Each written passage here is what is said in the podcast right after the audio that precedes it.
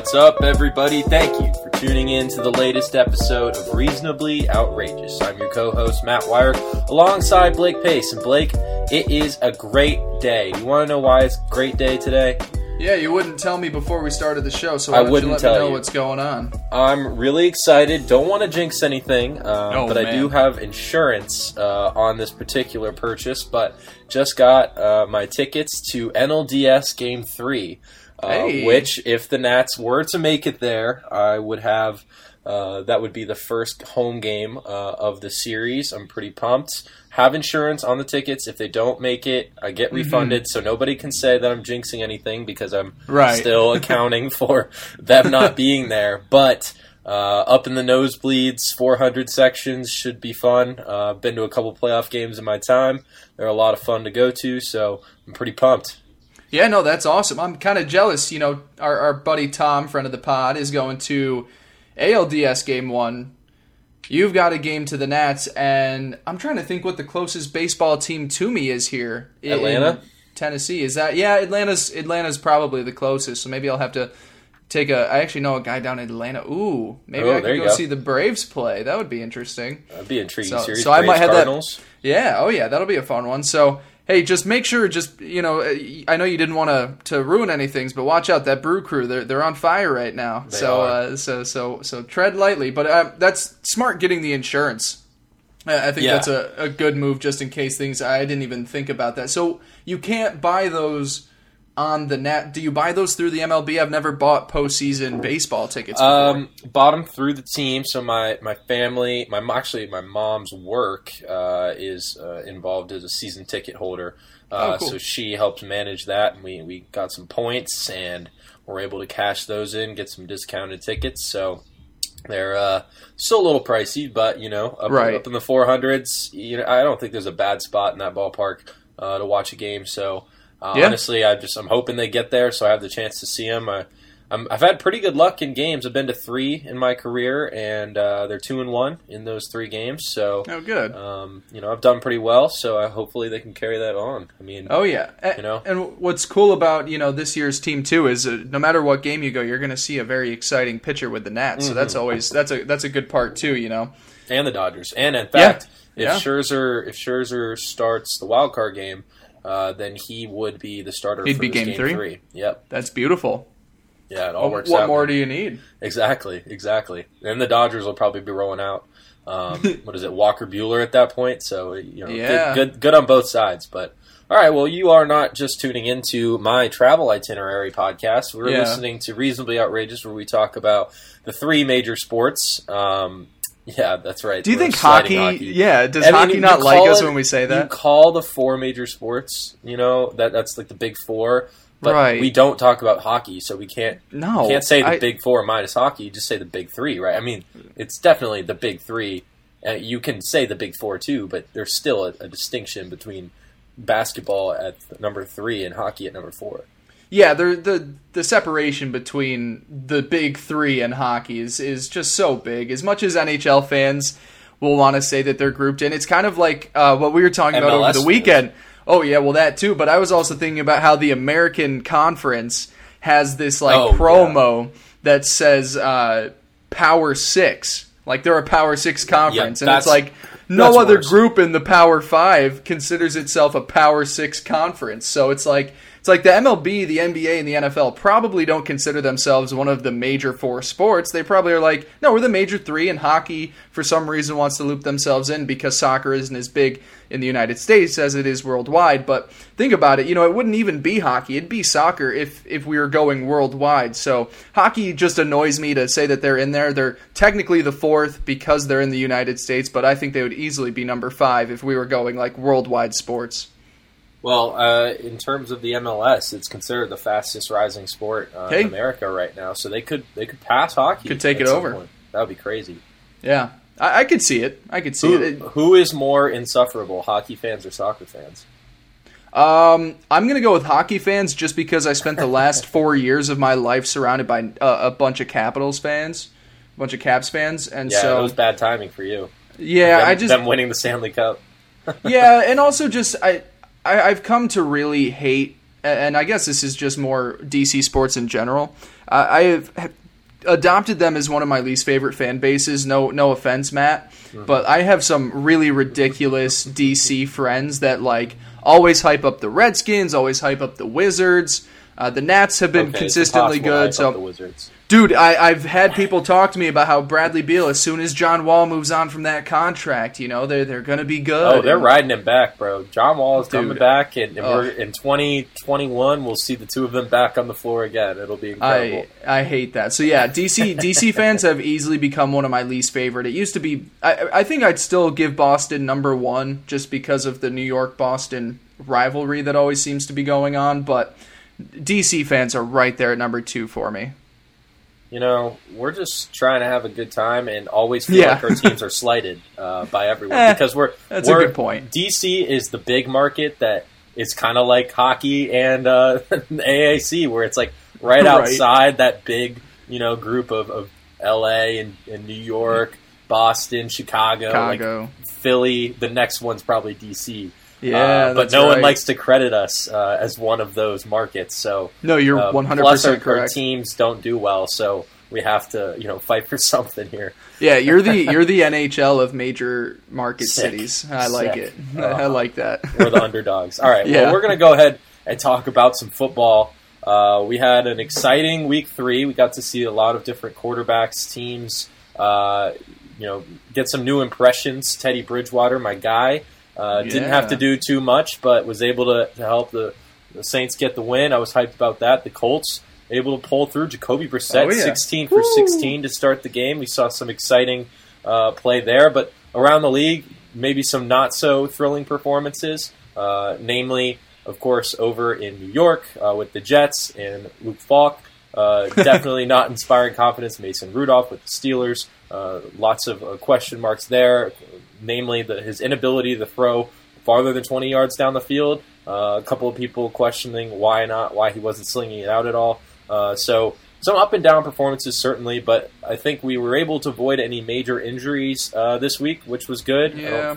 I went on the top I mean, of my head. Uh, except Saquon, for- besides Saquon. Yeah, there, I mean Saquon, which is huge, and we'll talk Yeah. about the Giants later on. But but also, dude, I, I'm so upset. of- Uh, I feel so bad for Keanu Neal, man.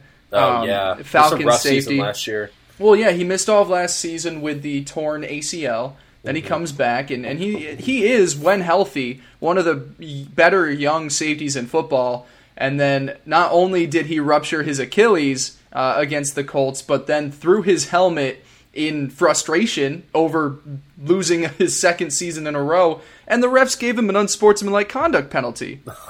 The They didn't even pick up the flag. Oh, it was so like even though it helped out the Colts and like they were already in the red zone, so it just moved half the distance to the goal and they scored anyways. But like the fact that the refs wouldn't even just be like, "Oh, this guy is sad because he just ended his season." Like, let's just pick up this flag. Like that, it made no sense. But yeah, Saquon and Keanu the were the big injuries. But of the NFL. Honestly, honestly, yeah. And so I, I agree. You're right. Last week was big on the quarterbacks. This week, other positions, but uh, but yeah, nothing, nothing terrible like what we saw the you know weeks one and two.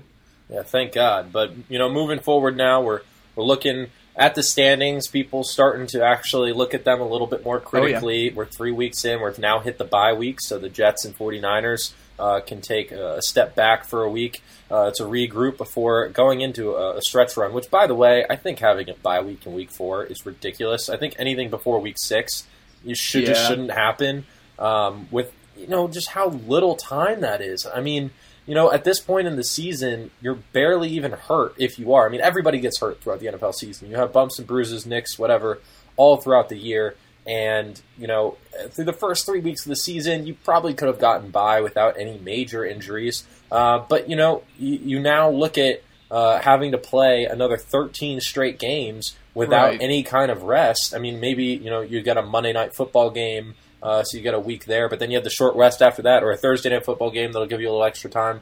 But you know, I, I, think it's just ridiculous that they have it this early. I'd say week six should be the earliest anyone has a bye. I don't know, just a little bit closer to oh, the middle yeah. of the season, give you some time. Uh, one to just get acclimated to the league and everything, but two, you know, you just get so many injuries. I feel like you got to be uh, you know, you gotta you gotta be conscious of that if you're the league. Now, anyway, uh, we're gonna talk about three and zero oh teams and zero oh and three teams, or actually, we'll go undefeated and winless teams, uh, who we most believe in and least believe in. Uh, starting with the undefeateds. Uh, right now, at three and zero, we have the Bills, we have the Patriots, we have the Chiefs, the Cowboys, the Packers, the Rams, and the 49ers, plus the Lions are 2 0 and 1. Blake, which of those undefeated clubs right now do you have the least amount of belief in?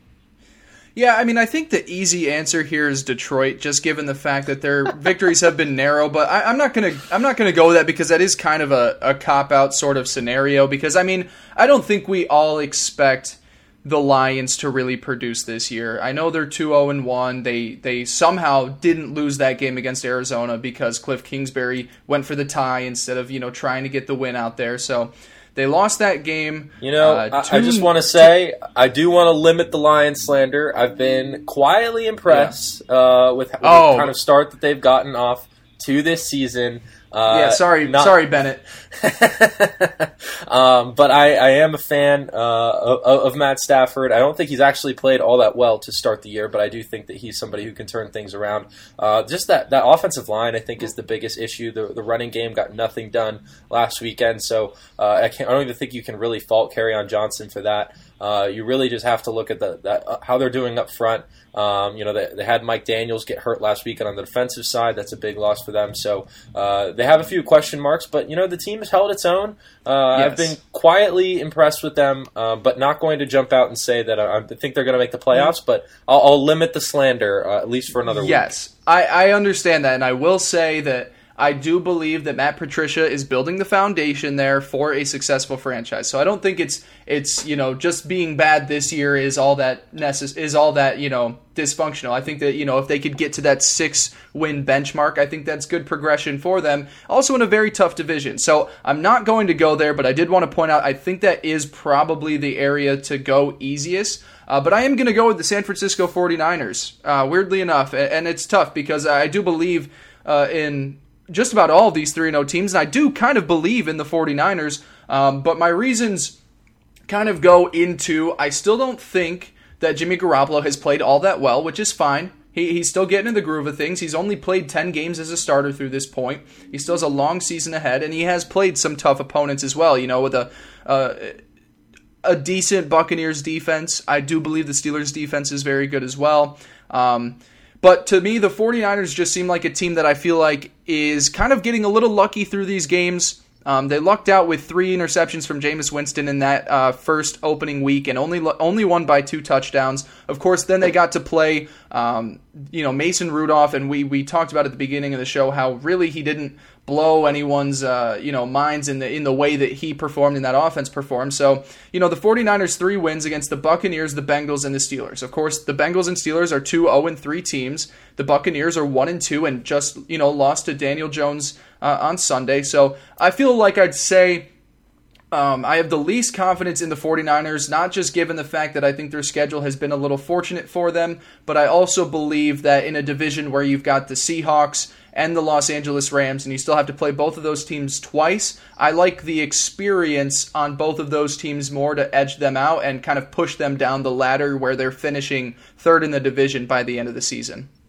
You know, I, I I get where you're coming from, um, yeah. but honestly, for me, I feel like we we're, we're seeing this offense really come into its own uh, in the past two weeks. I think it got had a bad showing in Week One against the Buccaneers, which is a very underrated defense. We've talked about them. Shaq Barrett, man, Shaq Barrett. Uh, by the way, eight sacks on the year. He's already earned a two hundred fifty thousand dollar performance bonus in week three.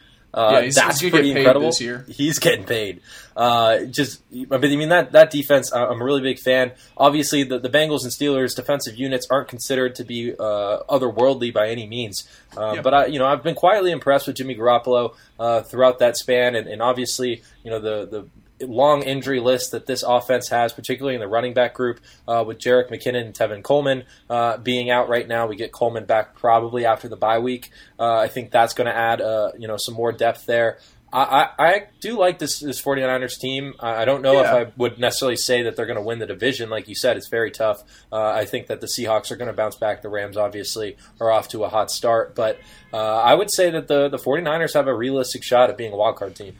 Yeah, and listen, you know they're three and zero, oh, so they've already got a great start ahead of them. Of course, you know you take a look um, in the other divisions, and you know the NFC South uh, only has one team with a winning record right now, and that's your New Orleans Saints. Uh, you take a mm-hmm. look at the fact that um, you know, I mean, the NFC North has its its. I think every team in there is at least two and one, if not better. So they're riding pretty high as well. So it's going to be competing for a wild card spot between both of those. I just think that, uh, you know, of the three and zero teams, um, my confidence is the least in that, just because of quarterback starts uh, for Jimmy Garoppolo. Uh, the kind of forming this team on the fly, I get they've had a lot of moving pieces in the offseason. I do love Kyle Shanahan. I think he is, uh, if not the best, in the top three of offensive play callers in the league. The work that he does with the fullback and tight end positions, which we have all come to know are the future of this league for offenses, is utilizing your running backs and tight end sets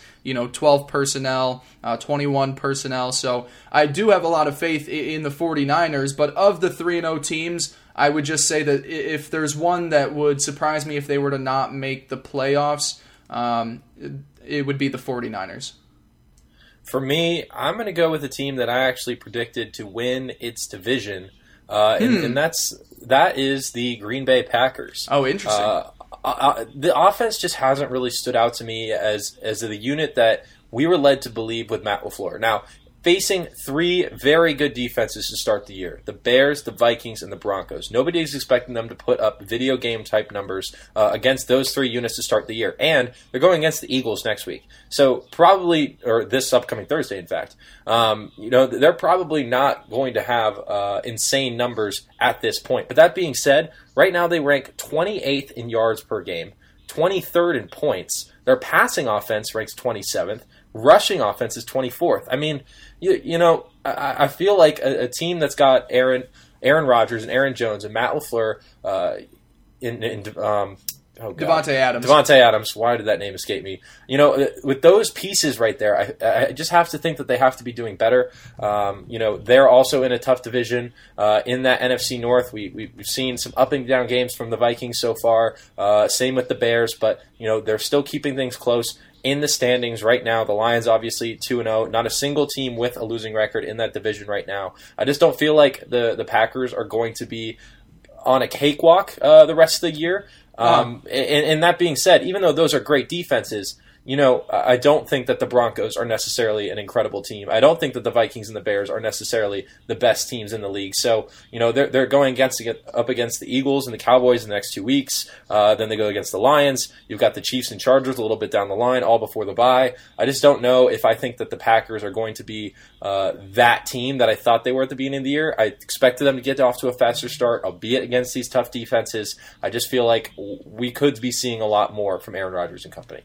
Yeah, definitely. And, and, listen, I know you picked them to win the division. I was just as high on them. I have them winning the Super Bowl. They were my preseason pick. Now, that's right. If you asked, right. if you if you ask me now, I would probably lean toward the Patriots because I didn't realize how you know dominant they would Incredible. be. But you know, yeah. my my Patriots Packers Super Bowl, um, you know, both off to three and zero oh start, so feeling good about that. But I do agree the offense um, hasn't looked great to start, and and like we said, Matt LaFleur coming in, uh, the the big question was is that you look at his offense he ran in Tennessee wasn't highly productive. Then you think, okay, well, at least he's getting Davante Adams and Aaron Rodgers to play with, and the offense has been getting by, but they're not the reason that I feel so confident about the Packers. Their defense is playing out of this world. You mm-hmm. talk about the Smith brothers from another mother, Za'Darius and Preston, both on the outside linebacker positions, have been dominant. Their first round picks in taking. But who are the three quarterbacks that they faced? Mitch Trubisky, Kirk hey. Cousins, Joe Flacco.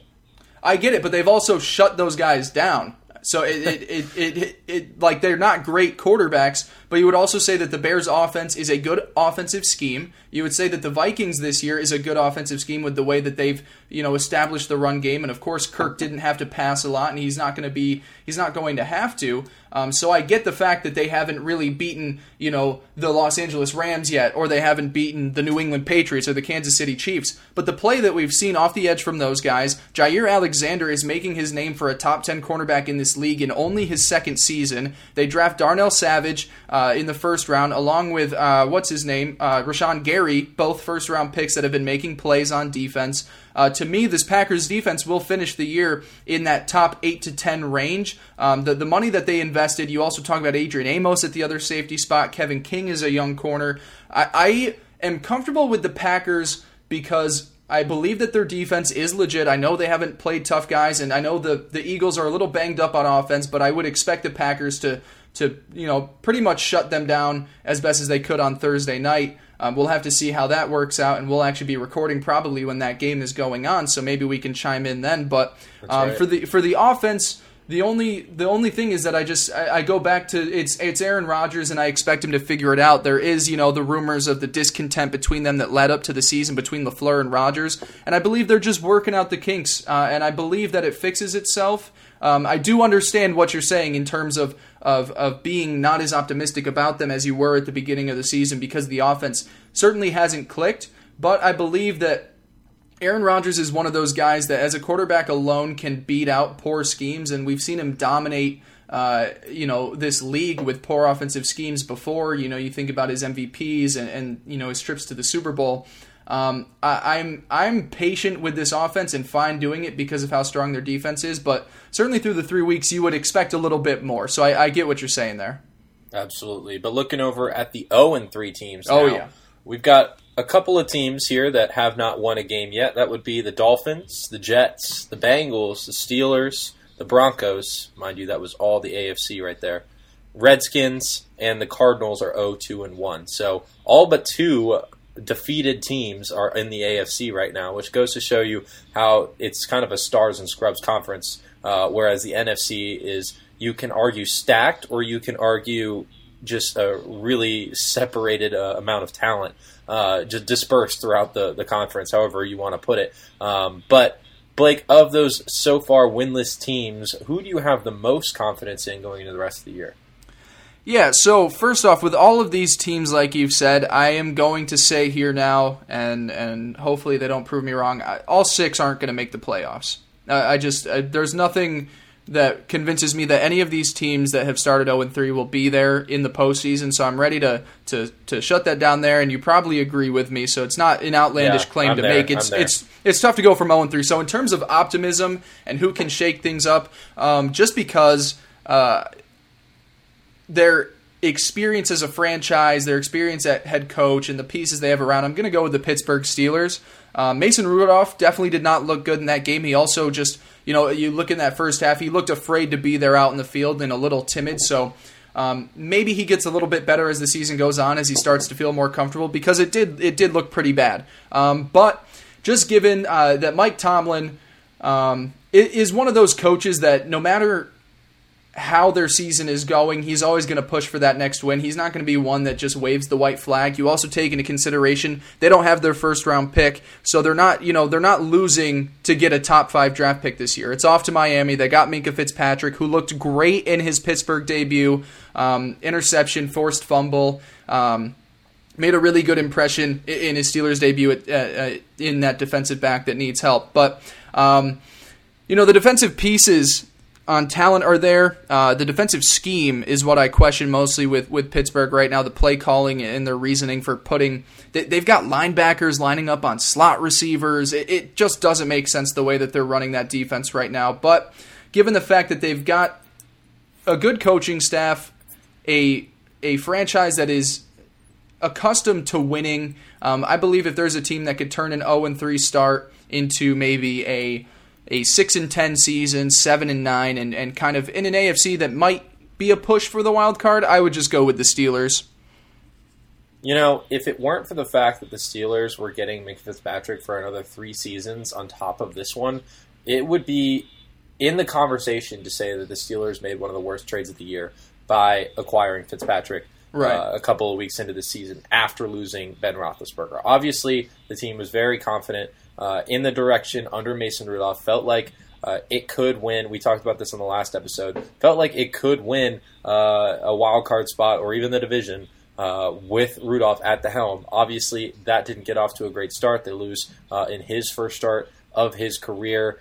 I I agree with you that, that none of these teams will probably make the playoffs, but it, it seems odd to be writing off the Steelers three weeks into the season. Oh, uh, yeah. even though they are 0 3. Um, you know, it, it's just not something we've used to talking about. Uh, you know, we, we've talked about them walking all over Our this division, lives. or yeah, I mean, really, uh, with, with Roethlisberger being the, the quarterback there. So it is weird, but I agree with you. There, there's just not a whole lot to like uh, about this team in its current state, in my opinion. I mean, I, I, like a lot of the pieces on the defensive side, but as the unit goes, it, it hasn't been very efficient. It's let up a lot of yards. Uh, the offense, James Conner is underwhelmed in his second season. There's been nobody step up as a number two wide receiver, as we talked about extensively on this podcast. Uh, and, and obviously, Mason Rudolph is, is the big wild card. So, you know, you, you, you can give him a pass for not getting by in this first game, and I, I agree with you. Him working with the coaching staff, had, led by Mike Tomlin. There's certainly a case for optimism there to finish around six and ten.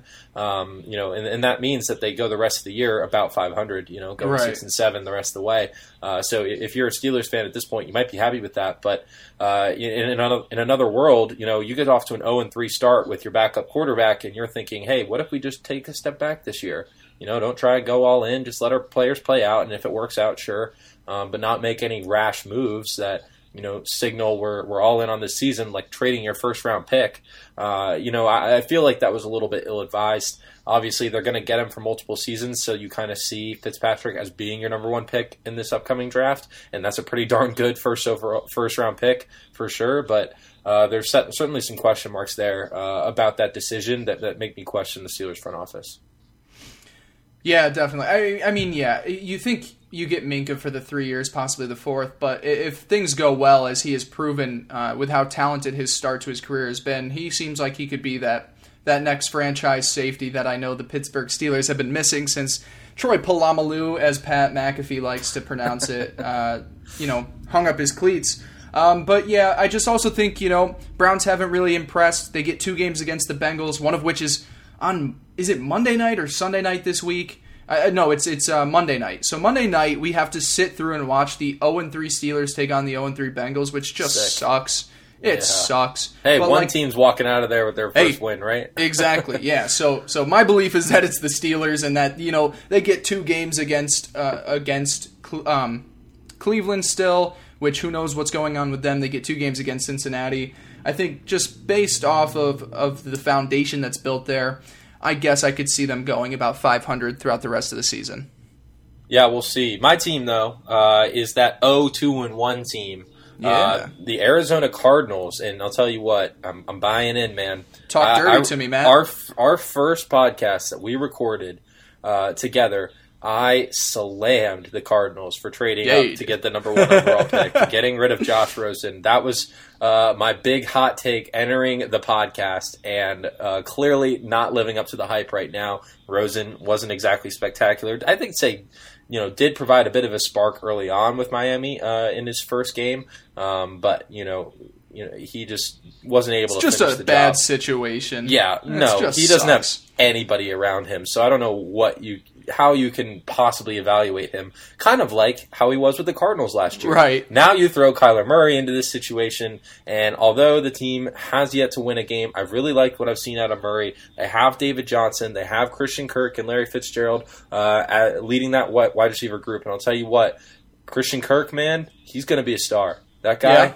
10.3 yards per reception so far, 20, 20 catches on 32 targets. Certainly needs to up his catch rate a little bit. Um, but I, I really like what I've seen out of him. He's just got long arms, makes some spectacular catches. Uh, I think that they have a real good future, uh, especially with him kind of learning under Larry Fitzgerald's wing for now. Uh, I really like, you know, no pun intended there. Um, Yeah.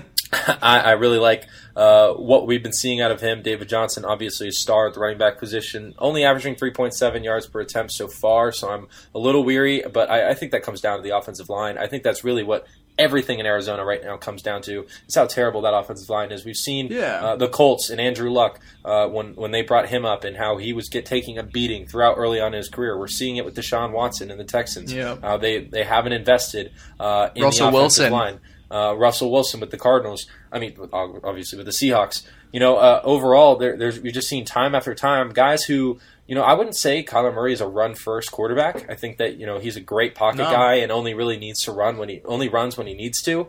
Uh, Mm. But we're seeing guys who are, are able to get out of trouble, take hits anyway, and that's where you know you're you're really in a con- uh, concerning position. So the Cardinals uh, really have nobody notable uh, on that front line, and uh, I think that's a tough situation for Murray to be in, and you're not going to get a lot of wins that way.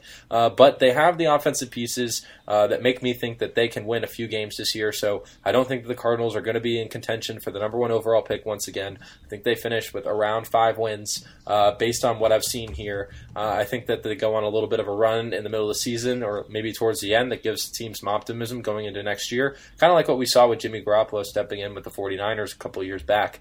Um, you know, I think that's something that we can see with Kyler Murray in this offense, just because they have they have too much talent, and at the end of the day, uh, you know, this this talent is going to win some football games, and I, I'm really liking what I'm seeing in the direction uh, of this Cardinals organization. They just really got to invest in that front line.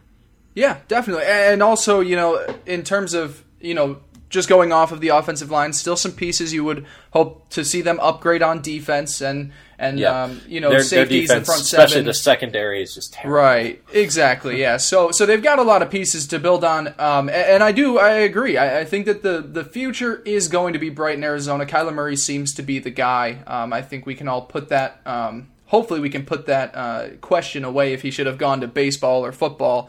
Um, he he has the making of being a, a franchise quarterback, and certainly is on his way to doing that. Um, I, I, don't- I don't I don't hate that that pick at all. I, I the only thing that frustrates me is that um, it just doesn't make sense why Cliff Kingsbury doesn't put his quarterback under center. I think throughout the first three weeks he's run two plays where Kyler Murray is lined up under center. He's always in the shotgun, A- and, I think that's the reason that we're seeing David Johnson getting that 3.6 yards per carry. Is that it, it is tough to to only run, um, you know, to get your designed run plays out of the shotgun. There's a lot more creativity that you can do going under center, setting up that under center play action, getting the run game established under center that can open up into the shotgun run play. So that's my only knock on Kingsbury is that he really isn't running his quarterback um, in a position where it can set up the entire offense to even take it to that next level because the downfield passing concepts are there. The you know the operating the offense um, out of the shotgun is there, but if you can start under center and open that up, it's just a whole nother level. So hopefully he takes that into account to not only elevate um, you know Murray's play, but also David Johnson, and that also will make the offensive line look a little bit better uh, if they're able to function like that. So yeah, I don't blame you at all for that. I think the future is bright, and you take a look at their schedule. They have winnable games. You know, I mean. They play the Buccaneers in November. They play Daniel Jones and the Giants. Uh, two weeks from now, they get the Bengals. Of course, the, the Falcons haven't started off good at all. Who knows what's going on there? They get the 0 3 Steelers down towards uh, December. Um, of course, you know, you've got your tough games, you know, playing the, the Rams, 49ers, and Seahawks twice a year, but they definitely will be able to steal some wins against some good opponents. And how about that October 20th matchup now between the Cardinals and Giants? That's going to be exciting, getting uh, getting Daniel Jones versus Kyler Murray in there. So hopefully that'll be a game that gets nationally televised. But yeah, I agree with you. Cardinals Cardinals seem to have a good foundation. It's now just hoping that they can get the other pieces in around there to shore up the offensive line, spend some money on defense. Uh, and then hopefully Cliff Kingsbury can kind of tinker with his offense a little bit to just make it a little more balanced. Yeah, somebody needs to tell Cliff that this isn't college anymore. I know, yeah, he, he needs it's to not. adapt. He needs does. to adapt. He really does. You'll get away with that in the NCAA. Uh, you Oh, know, yeah. You just don't. You don't have the size up front. You don't have the talent up front No. uh, to necessarily disrupt the offense uh, like uh, opponents have been able to do uh, on the front. So yeah, I would really like to see him make some adjustments. Um, and and you know, uh, I, I'm really excited for that Giants Cardinals matchup, which That'd be year fun. is not something that I would have said. Um, but you will get the top two quarterbacks drafted in 2019 going head to head. So there's not a lot more than you can ask for, for than that. So uh, yeah, we've got we've got some exciting football ahead. Uh, I'm, I'm really pumped uh, for this season so far. It's we've been off to a roaring start, um, and I'm I'm I think we're in for a good year as long as the Patriots just don't cruise to another Super Bowl. I think that's really the only only thing for me that's uh, holding things up is, Yeah. is whether or not the Patriots really are that super team. No longer having Antonio Brown makes me feel a little bit better about it. Yeah, Um, hey. But at the same time, he was such a distraction. I felt like he could honestly be a, de- you know, a detractor from the team at, at some a certain point if he were on there the whole year.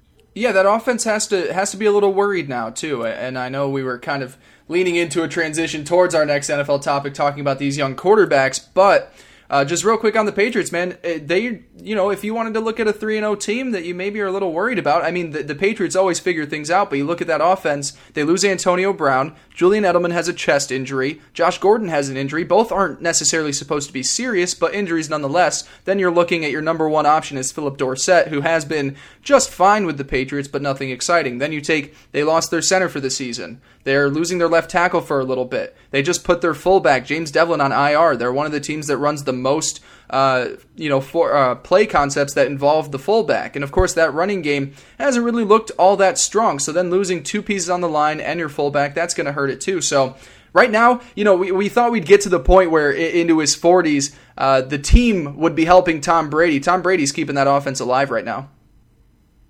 Yeah, yeah, we'll see. I mean, the the defense has certainly been uh, something that's been talked about uh, all the way through, uh, up and down. I mean, we are expecting a fantastic season out of them. But here's a, an, a th- something here uh, that is interesting. Uh, opponents have a 2.7 percent uh, touchdown percentage um, on their drives. That is far and away the best in the NFL this year. Uh, an absolutely astounding stat. For comparison, the, the Patriots offense, which we're considering to be, you know, underperforming uh, to this point, point, 48.6 percent. Uh, that's that's absolutely insane. The split that you have there. So uh, th- this defense, it, top to bottom, is probably the best defense that we've seen the Patriots have, which is a pretty scary fact. So uh, you know they have all the lookings of a super team, but nothing is guaranteed in the NFL, uh, as we saw with the, the Patriots themselves going 16 and 0 before losing uh, to those pesky Giants uh, in the Super Bowl, however many years ago that was. So nothing is guaranteed. We'll see what happens. But the last thing uh, we want to talk about uh, concerning the NFL before we move on is Daniel Jones, uh, who happens to be the biggest topic in football right now uh, after he had a nothing short of fantastic game uh, against the Buccaneers in his season. I want uh, not season debut, first career start because he did come in in week one late in the game. He went 23 for 36 with 336 yards, two touchdowns, did take five sacks, but had an 87.9 QBR, a 112.7 passer rating, and also, just for good measure, added two touchdowns on the ground, four carries for 28 yards there. So, Blake, you mentioned to me before the show you're not necessarily buying into this crazy hype that has come with Daniel Jones following this first start. Where do you stand here? Well, I, no, I, I think we might have miscommunicated since it was over Okay. text. I, I, Okay. I thought it was a great performance. I'm not going to say that. I think I was more so going in on the the Giants are still a work in progress thing. Got I, I'm got buying. I'm buying into Daniel Jones. Uh, you know, Oh, I- you're I- in. You ripped the pick, and that was something uh, from everyone- our earlier podcast, Everyone ripped the pick except for Find- Rex Ryan. Yeah, find me one guy aside Rex from Ryan. Rex Ryan, yeah, that didn't rip the pick. And I guess the Giants, the Giants uh, general manager Dave Gettleman didn't rip the pick either. But you know, Mm-hmm, Yeah. uh, listen, uh, it's everyone's wrong. Everyone is. I, I- you know, I went back and fortunately, Stampede Blue has gifted me. They gift everyone with uh, access to NFL Game Pass, so I can go and rewatch these games. And of course, I, I had a bunch of screens on during the afternoon slate, so I did have the audio on this game too, and it was my main focus. But I went back through to watch Daniel Jones, and and it was it was amazing. Not just his play alone, but the offense itself. Um, there are just so many more things that you can do with an athletic quarterback that is built to play football in 2019 than you could with a quarterback that is so used and to staying in the pocket is immobile that we you know saw in the early 2000s and before that. Um, Daniel Jones is going to be a good starting quarterback in this NFL and has a lot of high potential from what we saw. And not only is this a good thing for Daniel Jones, but it's a good thing for um, Pat Shurmur, Dave Gettleman. Their jobs should be saved for the time being because uh, if you think about how Pat Shurmur got his job, you take a look back at uh, his success that he had with the Minnesota offense and how that kind of brought him into the head coaching job. Uh, back then, they were starting Case Keenum that year. That they uh, where how far did they make it? Did they make it all the way to the NFC Championship game? Um, yeah, that was the year of the uh, of uh, that was the year of the the miracle when they um, the Minneapolis Miracle with Stefon Diggs. So that was the year Yeah. that they they made that all the way to the had to say uh, that, didn't you? NFC Championship game. Yeah, I wanted to honestly.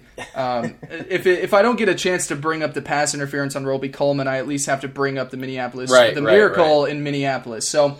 Um, he was the offensive coordinator that year with that Vikings offense, and and the offense was built around a sound run game and then play action passes. That was all it ran. And Case Keenum is not Michael Vick, but he's a mobile quarterback. And so you saw a lot of movement out of the pocket, a lot of accurate throws, and and finally what we got to see is Pat Shurmur's legitimate offense that is why he is so successful in this league. Um, you know, you take into account that you've got Saquon Barkley, and of course the injury. Uh, you know, we'll talk about, we'll address that, but. What we saw from Daniel Jones was a ton of rollout plays. He's an athletic guy. You talk about the two rushing touchdowns. Uh, they had designed runs for him, which, you know, if you take a look, Eli Manning never got designed runs uh, when he was the starting quarterback for the New York That's Giants. true.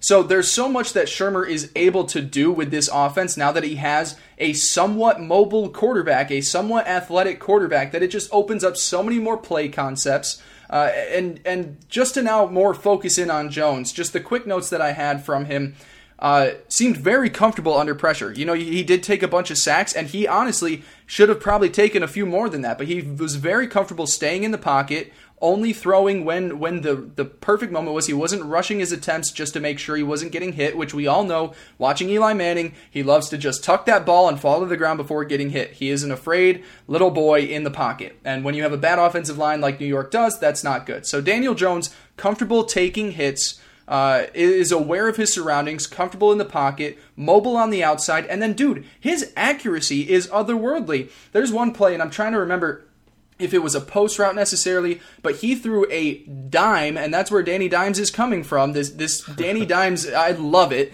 Danny Dimes in the G-Men, I tweeted this out earlier, should be a a '90s white rap group. Uh, Danny Danny Dimes and the G-Men.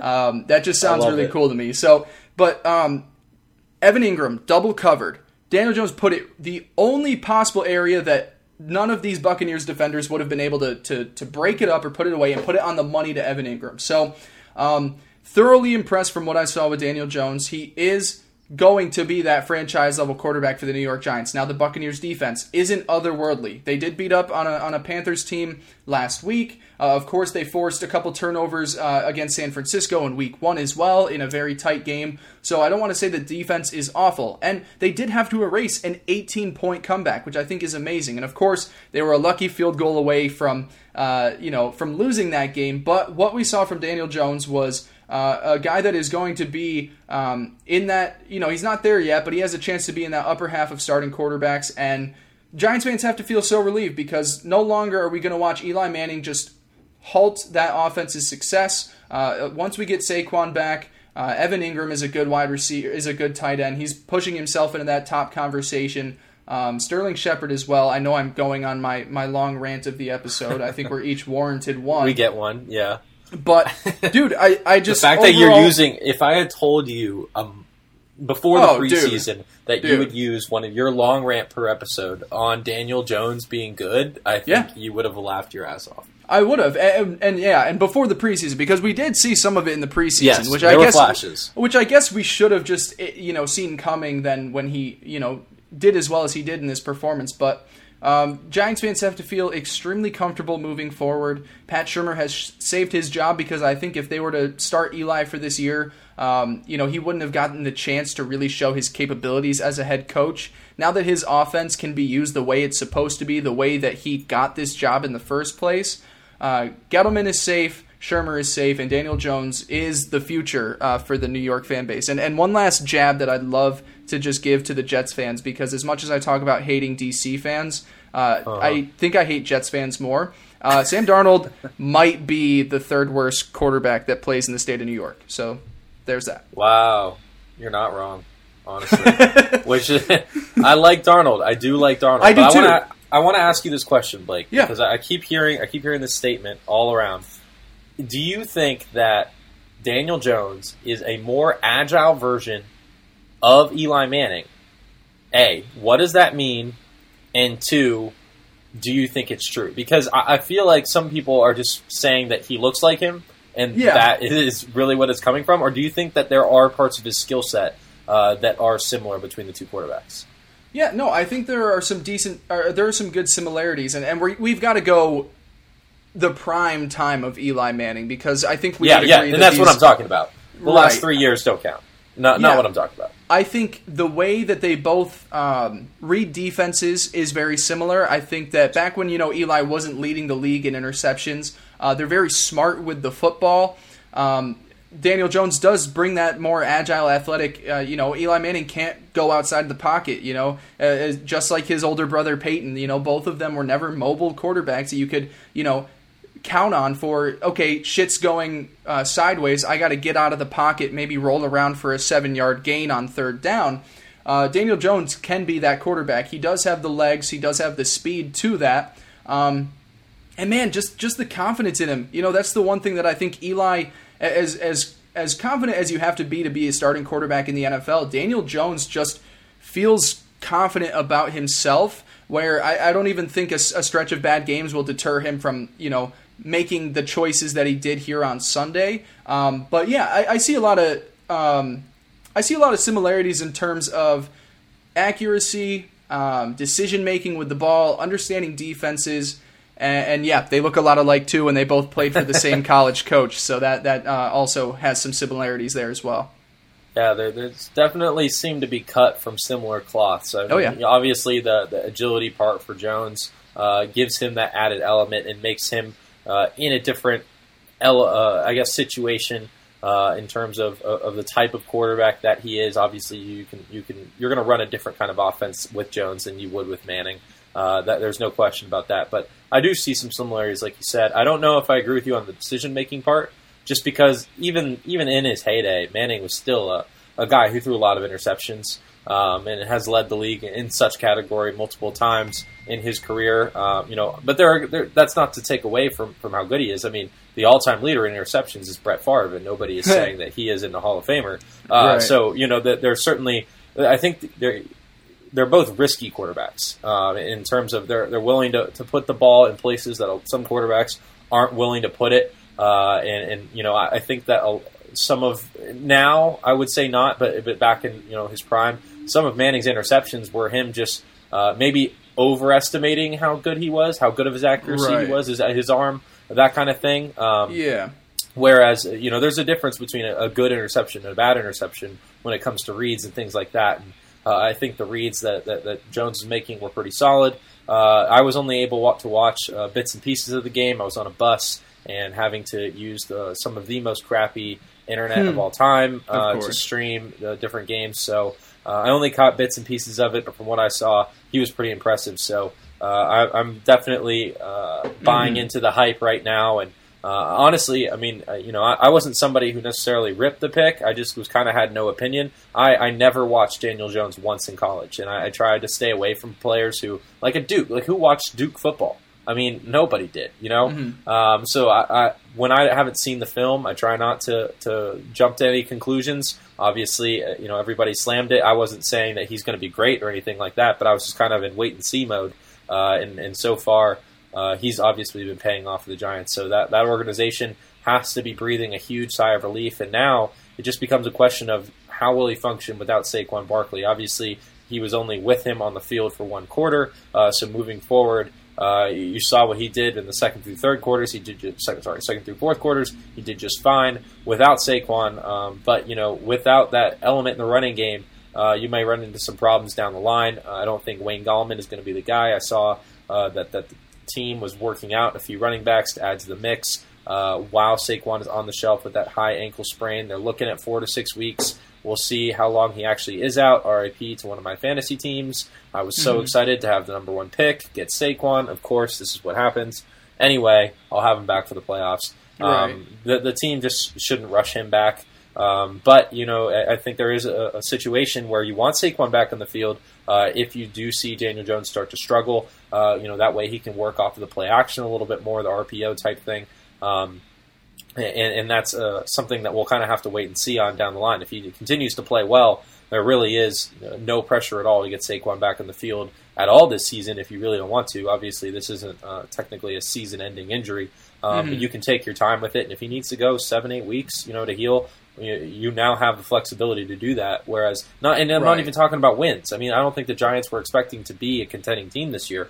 Um, But Mhm. I'm just talking about uh, having your quarterback in a situation to succeed. To succeed uh, because you know moving forward beyond this season, you want him to, to be able to grow, uh, you know build off of a solid rookie year, even if the win totals weren't there.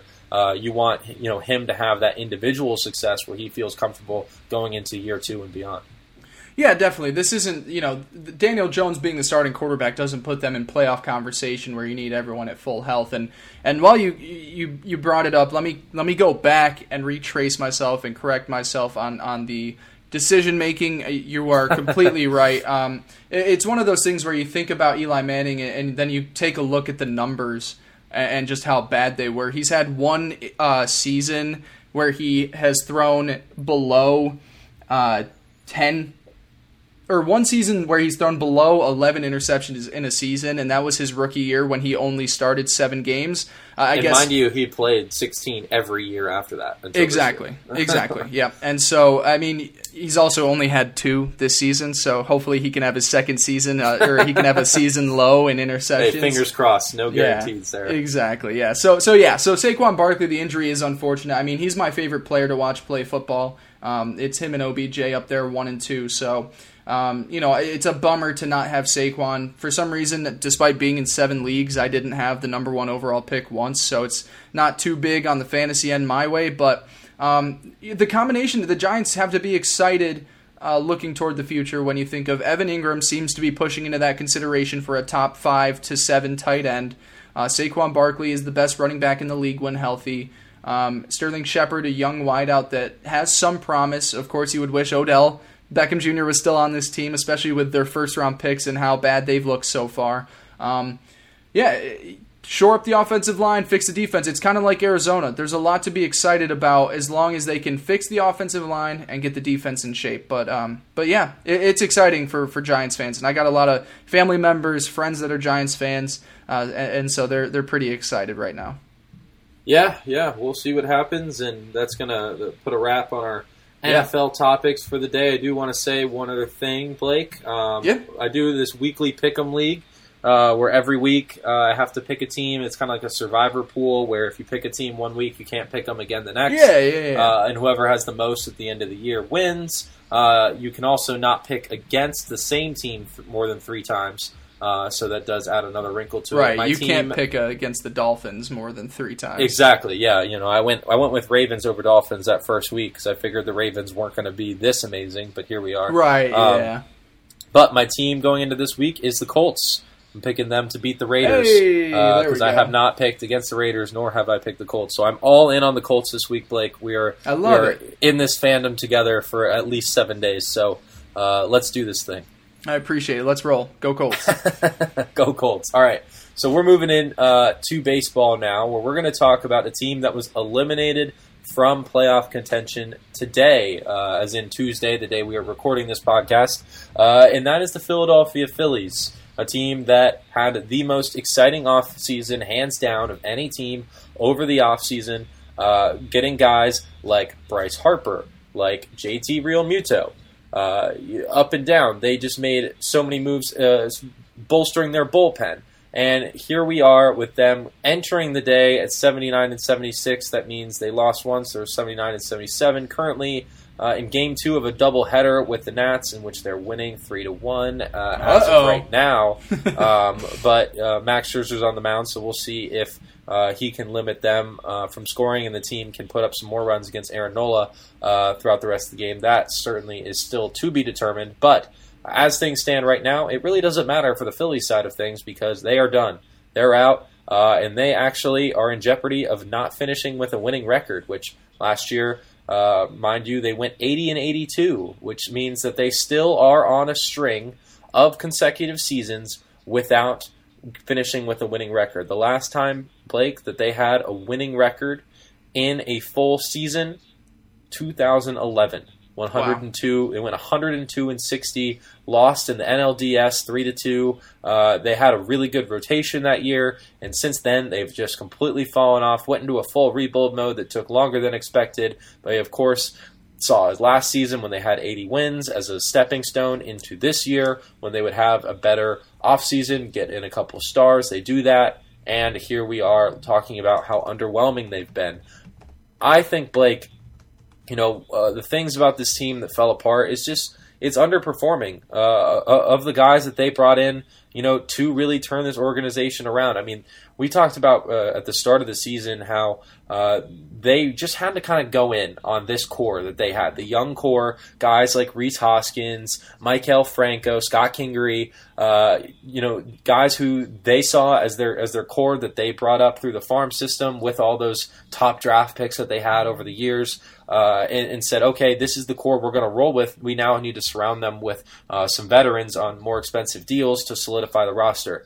The core itself was flawed. We knew that going into it. Uh, the team was obviously hoping for some of those players to step up, but that just didn't happen. Maikel Franco, really just an underwhelming player. Uh, you know, he got off to a hot start to his career early on. Hasn't been that guy. Scott Kingery has actually had a pretty nice season, but uh, has slumped as of late. Still only 25s, and, and, he can play a lot of different positions, so he has plenty of value right now. Uh, but a light hitting uh, infielder slash outfielder uh, who doesn't draw a ton of walks, strikeouts, strikes out a lot. So there's there's just a lot to you know be wary about there. And then Rhys Hoskins, uh, perhaps one of the most disappointing players in baseball, despite the fact fact that he's going to hit for 30 home runs this season. He has an OPS plus of 114 entering the day, so certainly an above average player. But a lot of people, you know, he was moving over to first base at the start of the year, had been playing out of position in the outfield prior to this year because of the presence of Carlos Santana. The thought was that once he settled into his position, he'd really be able to turn on the Jets offensively and take that step forward. We saw in his rookie year when he got off to that really hot start uh, in which he hit 18 homers in 50 games uh, to start his career.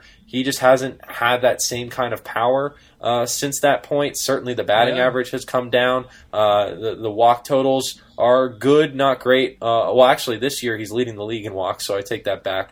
Um, but he does have 166 strikeouts, so uh, certainly, you know, in that department has struggled. He just hasn't been, uh, you know, the guy necessarily that they thought he would be to complement Bryce Harper in the lineup. And speaking of Harper, has been certainly the best offensive player on that team, but no, by no means a superstar. Uh, was not an all star this season uh, for only the second time is in his career. Uh, you know, had decent numbers, but honestly, not even as good as they were last year uh, when a lot of people talked about how he disappointed in his walk year prior to uh, you know hitting free agency. So this JT Realmuto, another guy who came over, uh, you know he was at Marlins Park last year, just didn't perform. So offensively, you know, uh, there's just a lot of underwhelming pieces, uh, top to bottom in this lineup. Nobody who stood out to be that full-on star uh, for this Philadelphia team, and you know, like I said, it was a flawed core to begin with, um, and, and, they thought, okay, as long as we bring in you know real talent around this this core,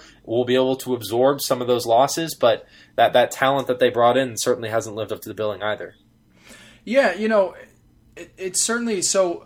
First off, like we both know and everyone knows that, that baseball isn't my forte. So when I necessarily try and take a look at these things, I look cross sports for comparisons to kind of figure out mm-hmm. uh, the range that I put them in. And to me, what I've seen from the Phillies is that they are just one of those teams that maybe jumped the gun a little too quick. Um, in terms of, of bringing in those veterans to complement the young core. The young core had its flaws, as you say, and my comparison that I think of just off the top of my head is this year's Cleveland Browns team. And of course, it's three games into the week, I, I, I know into the season. I know we've got a long year where the Browns can certainly turn things around, but they thought that they had hit it last year with that core of, of Nick Chubb and and Baker Mayfield and, and the corner they drafted as well, Dan, Denzel Ward. Uh, the the the Browns. Don't forget Garrett. well, Myles Garrett the year before that as well too. So so the Browns had this young core, and it, within two years, I guess they they were like, okay, this is it. This is where we make the big jump. Let's bring in everybody. They trade away their first round pick for Odell Beckham Jr. They trade uh, away their starting offensive lineman for another piece on the defensive side. They bring in all these pieces, and it might have just been a year too soon because you know, we take a look at, at, at, their rookies that they had last year and how well they performed. Baker still, from the time that he was in the league uh, and up through this point, leading the league in interceptions since his first start. So that's a big number to look at. So there's a flaw. You take a look at Nick Chubb. I, I wasn't high on him coming out of the draft. He's looked you know, not so great this year so far. Of course, he can certainly turn things around. The offensive line is also huge uh, for them as well. But to me, the Phillies kind of seem in that way as well, where they had the young core that was definitely on the come up, had some players performing well, like you were saying, but maybe jumped the gun a little too quick on bringing in and overpaying for you know these free agents that they brought in, the trading assets that they brought in, and it kind of seemed to be now that they've kind of in this rut where okay, we just spent a ton of money this last offseason and we're just right around the same team that we were. Um, how do we kind of fix this moving forward to where it doesn't seem like all these guys are being extremely overpaid and we didn't rush things necessarily. So definitely not the season that they wanted from the Phillies. It's also tough being in a division with very talented teams like the Braves, the Nats, the Mets who got hot. Um, you know, no one gives a damn about the Marlins right now, but um, you know, to be in that division with a lot of competitive teams doesn't help. But it does seem like maybe they were a little uh, too quick in, in in making those splash free agent signings and, and off season moves. You know, here's my thing uh, with this team is I stand by what I said at the start of the year, and you know at some point you got to pull the trigger.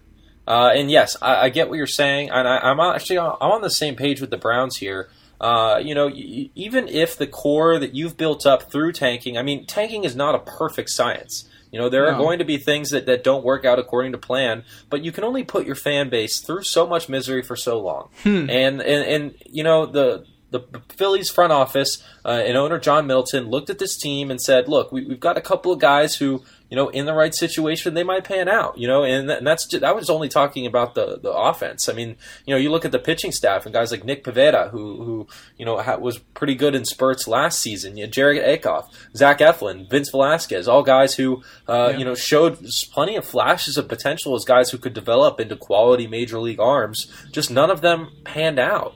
And you know, eh, when you're at the start of the year and you say, okay, we've we've gone through a, a rebuild now for seven years, eight years, it's time to just pull the trigger. I respect that. And at the end of the day, sure, it didn't work out, and the Phillies are going to be outside the playoffs, and it's, it's certainly a big hit for that fan base, uh, which was so excited about the team at the start of the year. The season ticket uh, prices have never been higher. Uh, you know, all the all the people who got so excited about Harper coming to Philly, it was the highest selling jersey all season. Uh, you know that that's something that you know at the end of the day that, this team did. You know, they were able to right. that front office was able to generate that excitement, uh, and even if it was short lived for the fans, uh, you know they got off to a hot start. They were they were the, the best team in the uh, division for the first month or so of the season. just things kind of fell off after that where the Braves went on their run, and the Nats, of course, uh, went on an absolute tear for three and a half months uh, before you know the, they started stumbling here in September.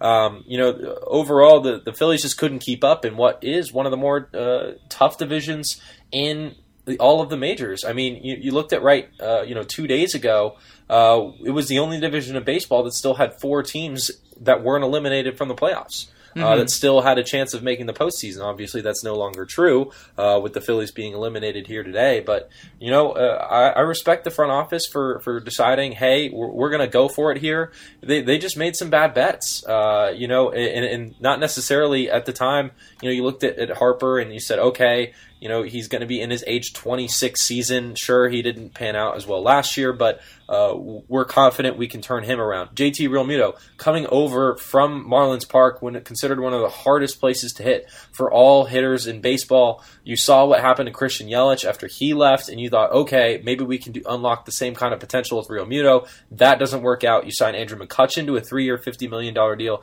He gets hurt uh, 60 games into the year and has to miss the rest of the season. That obviously hurts. Jean Segura, uh, who you who you traded for, uh, in what was a pretty savvy move at the time, has taken a bit of a step back offensively. He used to be a hit machine, uh, hasn't necessarily been that this year. So, and and like I said with Hoskins, you know, just not really stepping up in the way that you thought he would. That was a, a lot of moves uh, that you thought, okay, you know, we're we're doing this. We're going to have a much different look uh, than we did last year, and we won 80 games, so we should step forward, right? That's that's the expectation.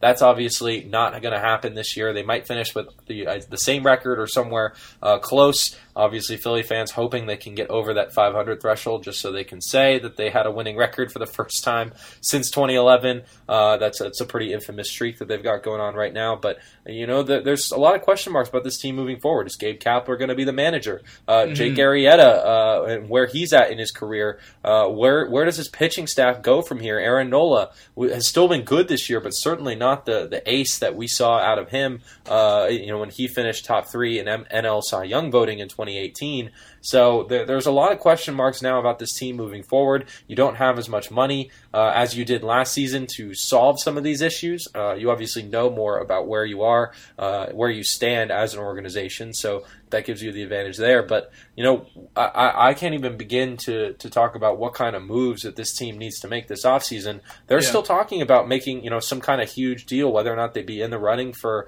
uh, a guy like Gerrit Cole or something like that. I don't know if they can afford that right now. Uh, you know, this is a team that probably isn't too afraid of exceeding the luxury tax threshold, but you get into lengthy deals. Uh, with with guys like Harper and Cole, and, and they're bad toward the back end. You're really just you know plunging yourself into farther depths of disparity uh, if they don't pan out. So there, there's just a lot of question marks about this team moving forward. But I have to say, I don't blame anyone in that front office for the moves that they made uh, yeah. prior to this season.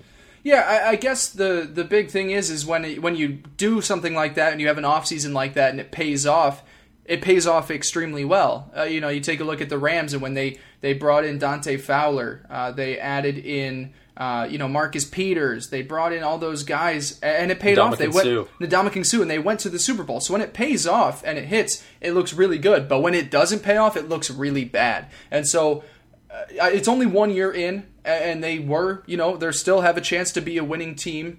Uh, you, you, know, to pose a winning record and still improve on a, a, season where they were just below 500. So, you know, it, it's not all over. Um, but like you were saying, you know, you get into a situation where you're, you know, you're going to have to make some very nitpicky moves in order to free up uh, cap space uh, to make sure that you've got all of your, you know, different assets of the team covered. Um, it's one of, it's a risky move for a franchise to make.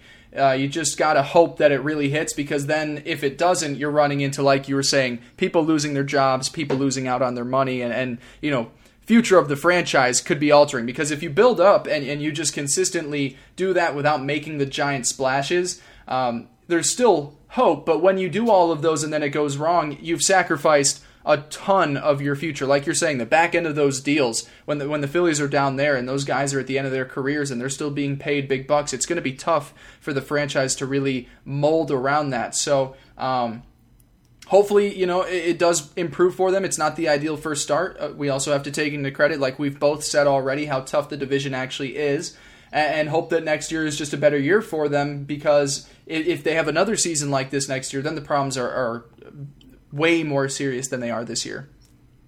Yeah, yeah, we'll see. I mean, they're still, you know, going to be contenders uh, in the sense that they are going to have an active offseason. They're going to be trying right. to win heading into next year. So the, the NL East will still likely have four teams doing that. Uh, the Mets, obviously, with the run that they've had, uh, see themselves as on the cusp. We'll get Yoenis Cespedes back next year. Maybe they think that that could be a difference maker.